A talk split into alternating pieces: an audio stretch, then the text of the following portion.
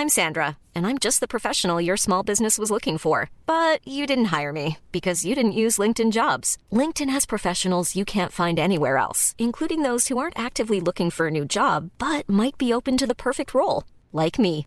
In a given month, over 70% of LinkedIn users don't visit other leading job sites. So if you're not looking on LinkedIn, you'll miss out on great candidates like Sandra. Start hiring professionals like a professional. Post your free job on linkedin.com/people today. Millions of people have lost weight with personalized plans from Noom, like Evan, who can't stand salads and still lost 50 pounds. Salads, generally, for most people, are the easy button, right? For me, that wasn't an option. I never really was a salad guy. That's just not who I am. But Noom worked for me. Get your personalized plan today at Noom.com. Real Noom user compensated to provide their story. In four weeks, the typical Noom user can expect to lose one to two pounds per week. Individual results may vary. Finns det tillfällen då du vill men inte vågar säga till om saker som retar dig?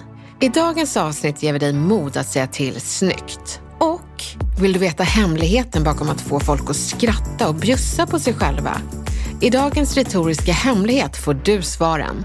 Välkommen till ännu ett matigt avsnitt av Snacka snyggt med mig, Elaine Eksvärd och producent Camilla Samek. Nu kör vi! Det här är Snacka snyggt.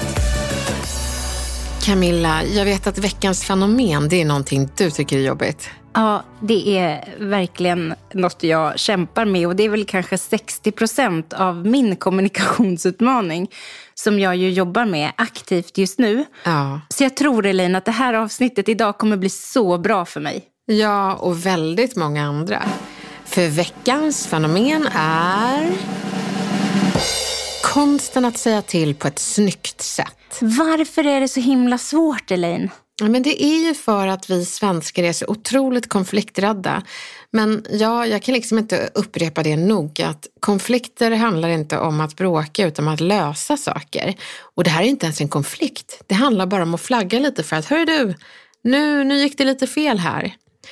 Och bara för att gå in på sådana situationer Camilla, så finns det ju många tillfällen då vi vill, men kanske inte vågar säga till folk som faktiskt irriterar oss av olika skäl. Det kan ju vara den där grannen som spelar för hög musik eller borrar. Kollegan som pratar för högt i telefonen på luren. Så pass högt att du hör inte dina egna tankar. Eller partnern som snarkar. Fast den Camilla, den känner jag att du nog skulle våga dig på. Ja, men den, den har jag jobbat med så flitigt här hemma så den är, den är jag proffs på nu i det här laget. Vad gör du då? Nej, men jag buffar lite snällt på honom och så säger jag att nej, men nu snarkar du sådär mycket igen. Och då har, har han är så van vid det nu så att han antingen så lägger han sig på mage eller liksom byter ställning och säger sorry älskling, det är inte meningen. Eller så går han ut och lägger sig på soffan. Så att det, det är verkligen inga problem längre. Nej, och jag tänker att precis alla tillfällen där man faktiskt skulle behöva säga till att det inte blir några problem utan det känns lika enkelt som att buffa på partnern lite. Um, och varför det är enkelt är ju för att du har gjort det så många gånger. Men Camilla, jag måste bara fråga, väntar du ett gäng snarkningar eller säger du till direkt? För liksom, hur länge man väntar spelar ganska stor roll för hur retorisk man blir. Jag gör det nog inte direkt, utan jag tänker om jag vaknar av det så låter jag det nog ändå gå en liten stund för att se om det är något som är övergående eller om det är något som hänger kvar. Och hänger det kvar så inser jag ju att det kommer bli väldigt svårt att sova i det här. Och då gör jag någonting åt det. Men om det bara är att jag har råkat vakna till och att det är en snark eller två och sen är det lugnt, då, då gör jag ju inget. Nej. Vi ska komma tillbaka till snarkningarna för jag tycker att det är en ganska bra metafor eller ett bra exempel för att mäta när man ska säga till. Men det finns många lägen där man faktiskt skulle må bra av att säga till. Men just för att det är obehagligt så låter du bli. För tänk om man skulle bli arg eller ännu värre göra personer man säger till arg. Så hur gör man då för att samla mod för att säga till? Samla inte irritation utan säg till direkt. Jag tänker bara på snarkningssituationen. Ja, jag tror alla som har partner som snarkar har varit där. Där man antingen buffar lite snällt och säger du snarkar när man är så här nykär. Men sen så efter tio år så kanske man slänger kudden på personen. Och det, det tycker jag är väldigt sådär symboliskt för när man ska ta en konflikt, gärna tidigt och inte samla på sig irritation. Om vi går från snarkningar så kan man gå till grannen. Du sitter där och hör hur grannen spelar hög musik och det är första gången. Så då kan ju du känna kanske att det, herregud, det är bara en engångsföreteelse, jag säger ingenting. Andra gången det händer så blir du förmodligen lite mer irriterad och tittar argt mot dörren. Och så tredje gången så rycker du upp din dörr och springer upp till grannens dörr och bankar på den. Och sen när dörren öppnas så är det på ditt minst retoriska sätt som du utbrister Sänk musiken. Och där står grannen, lite snopen och undrar varför du är så hysterisk. Då svarar du, för att det är tredje gången som du har dunka-dunka disco här. Och då kan grannen svara, jaha, varför sa du ingenting första gången? Och det är en bra fråga. Varför säger vi inte till första gången? Jo, för då hade grannen säkert sagt att det var ju en engångsföreteelse. Ja, så kan man tänka. Men då ska du svara, ja, jag vet att det var en engångsföreteelse, men du, jag säger bara till för säkerhets skull för att det inte ska bli en tvågångsföreteelse. Så det är bra att tänka att du ska inte samla irritation utan säga till direkt. Och skulle grannen säga engångsföreteelse så säger du bara snällt, jag vet. Jag säger bara till så att det inte blir en tvågångsföreteelse. Men jag tänker det att när du hör musiken första gången så är det en transportsträcka. Du ska inte rycka upp dörren och springa upp till grannen utan gå lite lugnt, knacka fint på dörren och le när grannen öppnar. Presentera ditt namn, för det glömde ju vi när vi var så här arga. Säg var du bor någonstans. Och sen ger du lite beröm. Du säger, du ni spelar jättefin musik, men jag skulle vara så glad om ni kan sänka några snäpp. Och så ler du i slutet också. Då har du gett beröm för musiksmaken, men också varit lugn, för du sa ju till första gången missödet skedde. Och sen avslutar du med ett leende. Skyll på dig själv. När du själv erkänner att även du gör misstag så brukar folk vara benägna att själva krypa till korset. Det blir inte att du sitter på dina höga hästar och ser ner på folk som om de vore mindre vetande, utan du blir istället en ödmjuk person som berättar att du själv gör fel ibland. Som när det är någon som pratar högt i telefonen med båda lurarna i. Jag hade en sån person framför mig på tåget häromdagen och jag hade inte riktigt hjärta att säga till henne för hon verkade vara fullt medveten om att hon var högljudd. Men hon visste inte att det var för att hon hade båda hörlurarna i öronen. Har man bara en hörlur i så kan man ju hålla en rimlig och hänsynsfull ljudnivå för att man hör de som pratar i sig mötet och man hör även sin egen röst i sammanhanget. Dubbelt så bra. Men varför sa du ingenting då? Därför Camilla, jag är raka motsatsen mot dig. Jag har ju inga problem att säga till. Jag säger till för mycket och får nästan lite kickar av det. För jag tycker att jag liksom räddar folk med, med information. Jag måste vara världens mest irriterande resenär. Så du lät bli helt enkelt? Ja, jag lät bli. Men jag tror att de flesta av våra lyssnare fortfarande samlar mod till att säga till. Så jag tänker till er har jag den här meningen som grundar sig på skyll på dig själv-metoden. Säg, jag gjorde det här jättemycket förut. Men så hjälpte en hjälte mig att justera det hela och nu försöker jag vara den hjälten åt dig. Om du tar ut en av dina hörlurar så får du en anpassad ljudnivå till rummet. Nu tror jag att folk hör lite mer än vad du vill. Hade du vågat göra det här Camilla? Ja men alltså den är ju rätt snäll. Och det kanske är just det att man skyller på sig själv som gör att det blir lite mildare. Jag tror det. Du pekar inte på någon utan du pekar på dig själv först. Och sen visar du liksom upp din hand för att säga jag kan hjälpa dig. Eh, inte högfärdigt utan medmänskligt. Men jag tänker ändå så här Elin att eh, hade det varit jag som hade suttit på det där tåget så hade jag ju säkert bara kanske stört mig lite men låtit henne pågå. Ja. Därför att det är lättare för mig att låta henne prata högt och att jag stör mig lite grann än alternativet att gå fram och faktiskt säga någonting. Så jag tror också att ska man bli bättre på det här så måste man ju också utmana sig i olika situationer.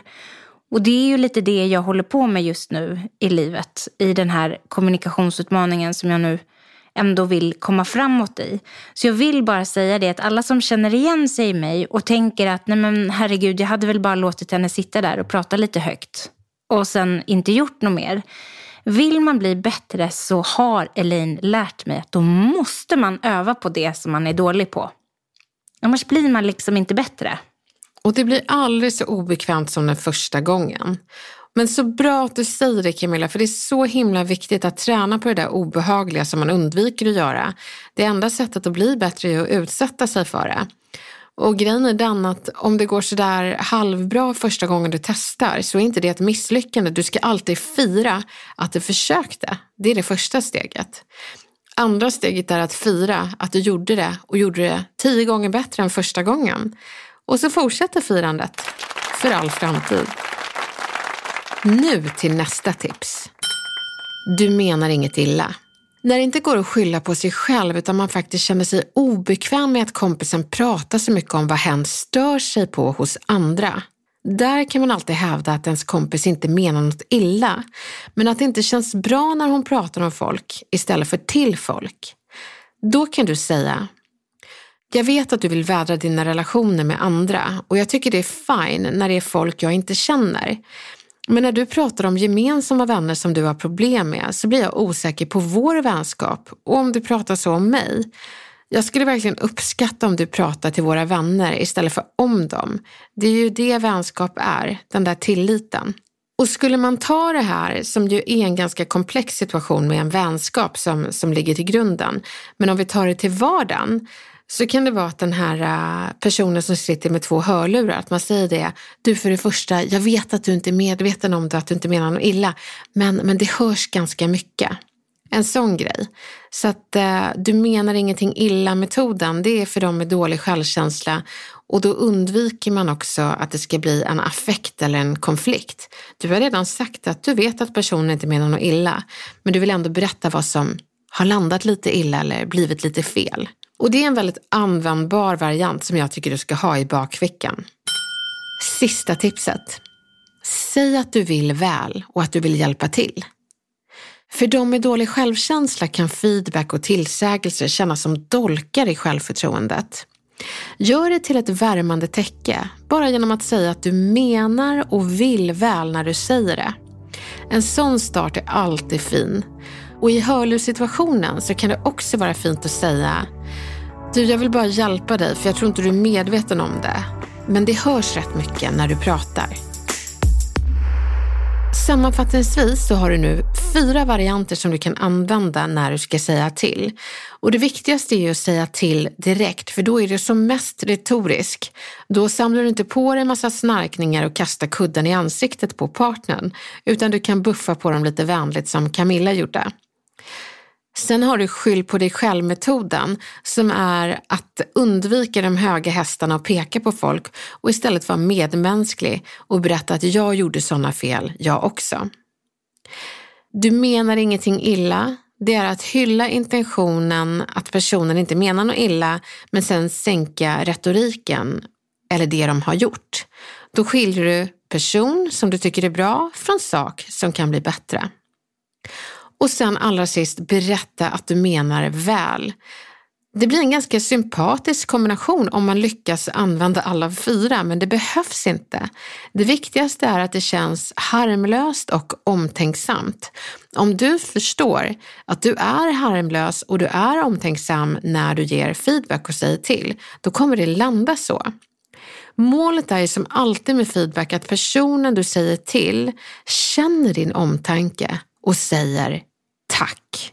Och säger personen tack så skickas en mental guldstjärna hela vägen från Snacka snyggt-podden till dig, för då har du lyckats säga till snyggt.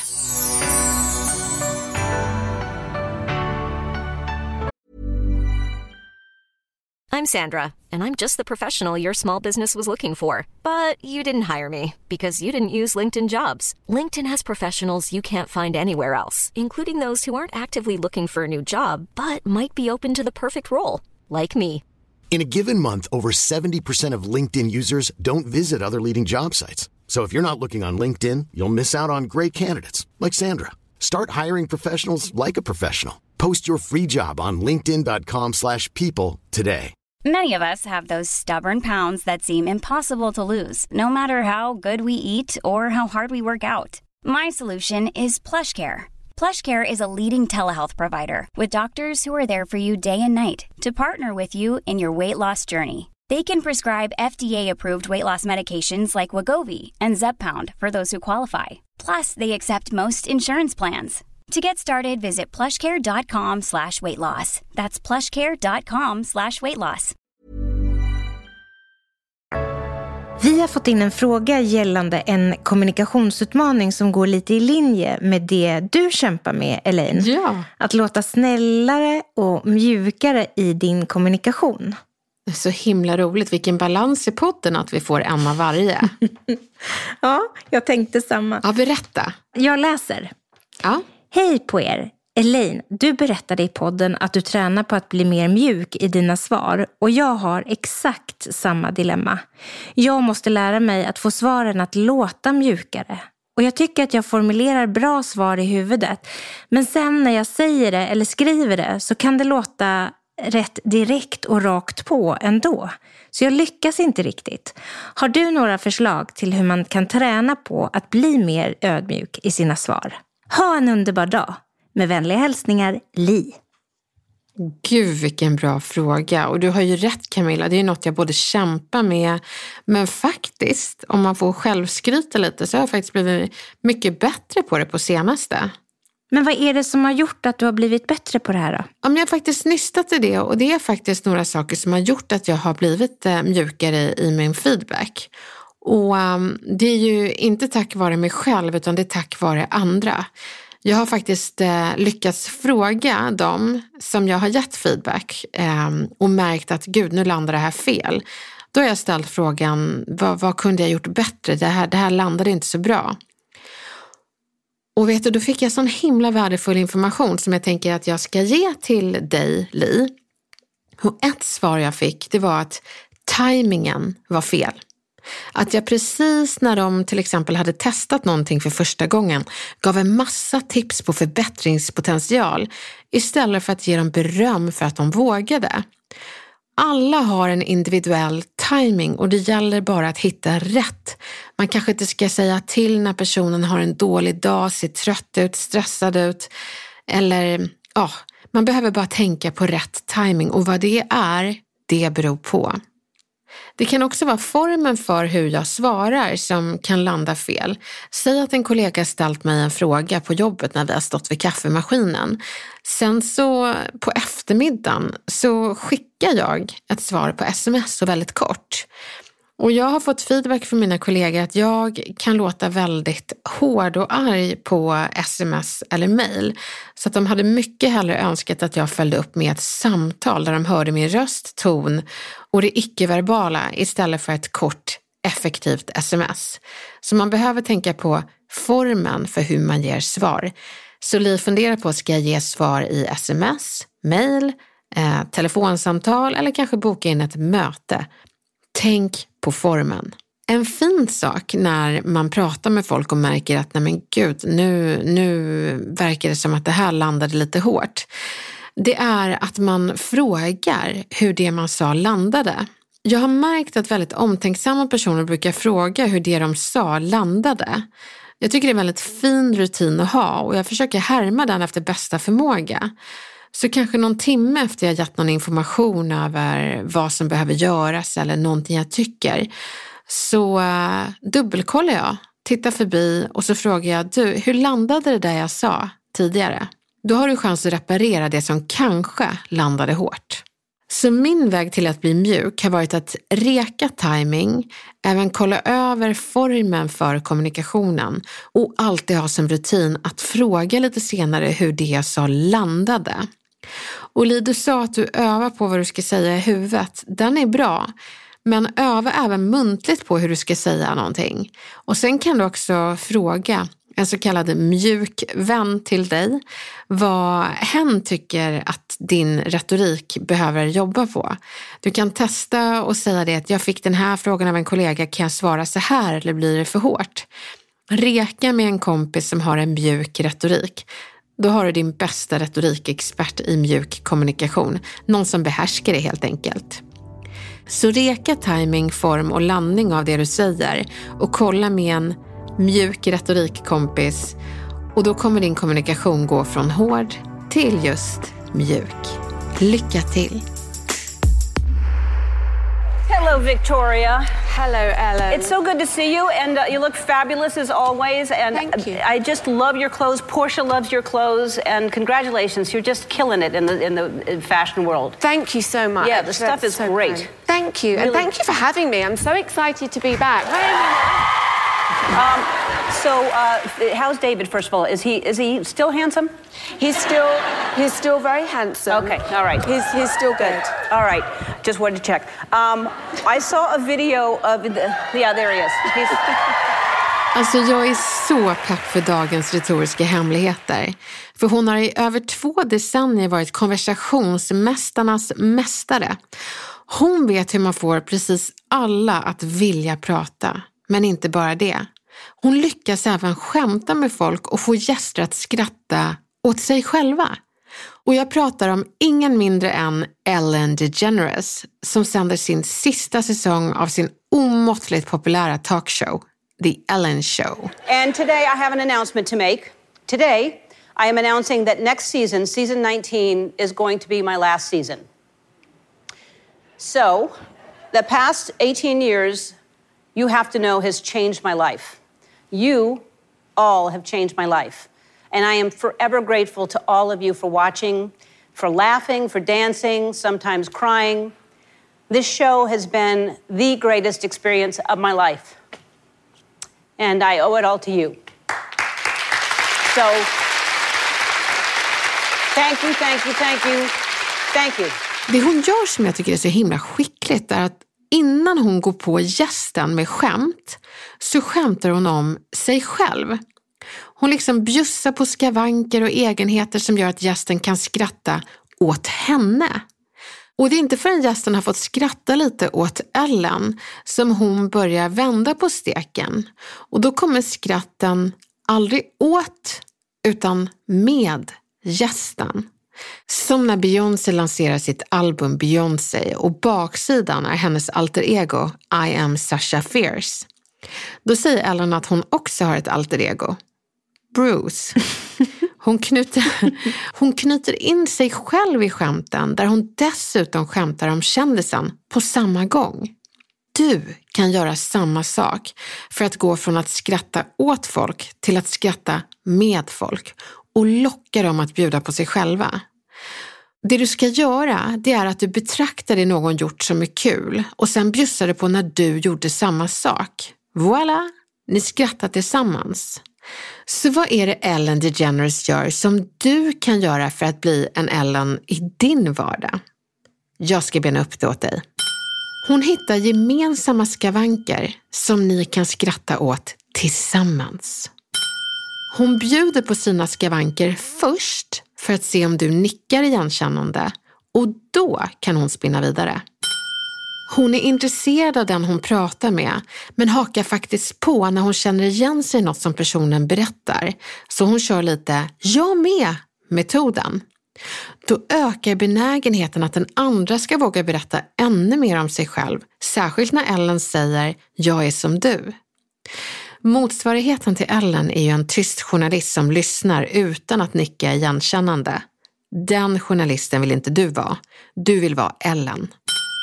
Hon har en fin balans mellan beröm av sina gäster och skratta med sina gäster. Så i takt med att skämten haglar så haglar också superlativen av hur bra gästen är. Så den balansen behöver man alltid ha så att det inte blir att man hoppar på gästen utan skämtar med gästen och berömmer gästen utan att berömma sig själv såklart.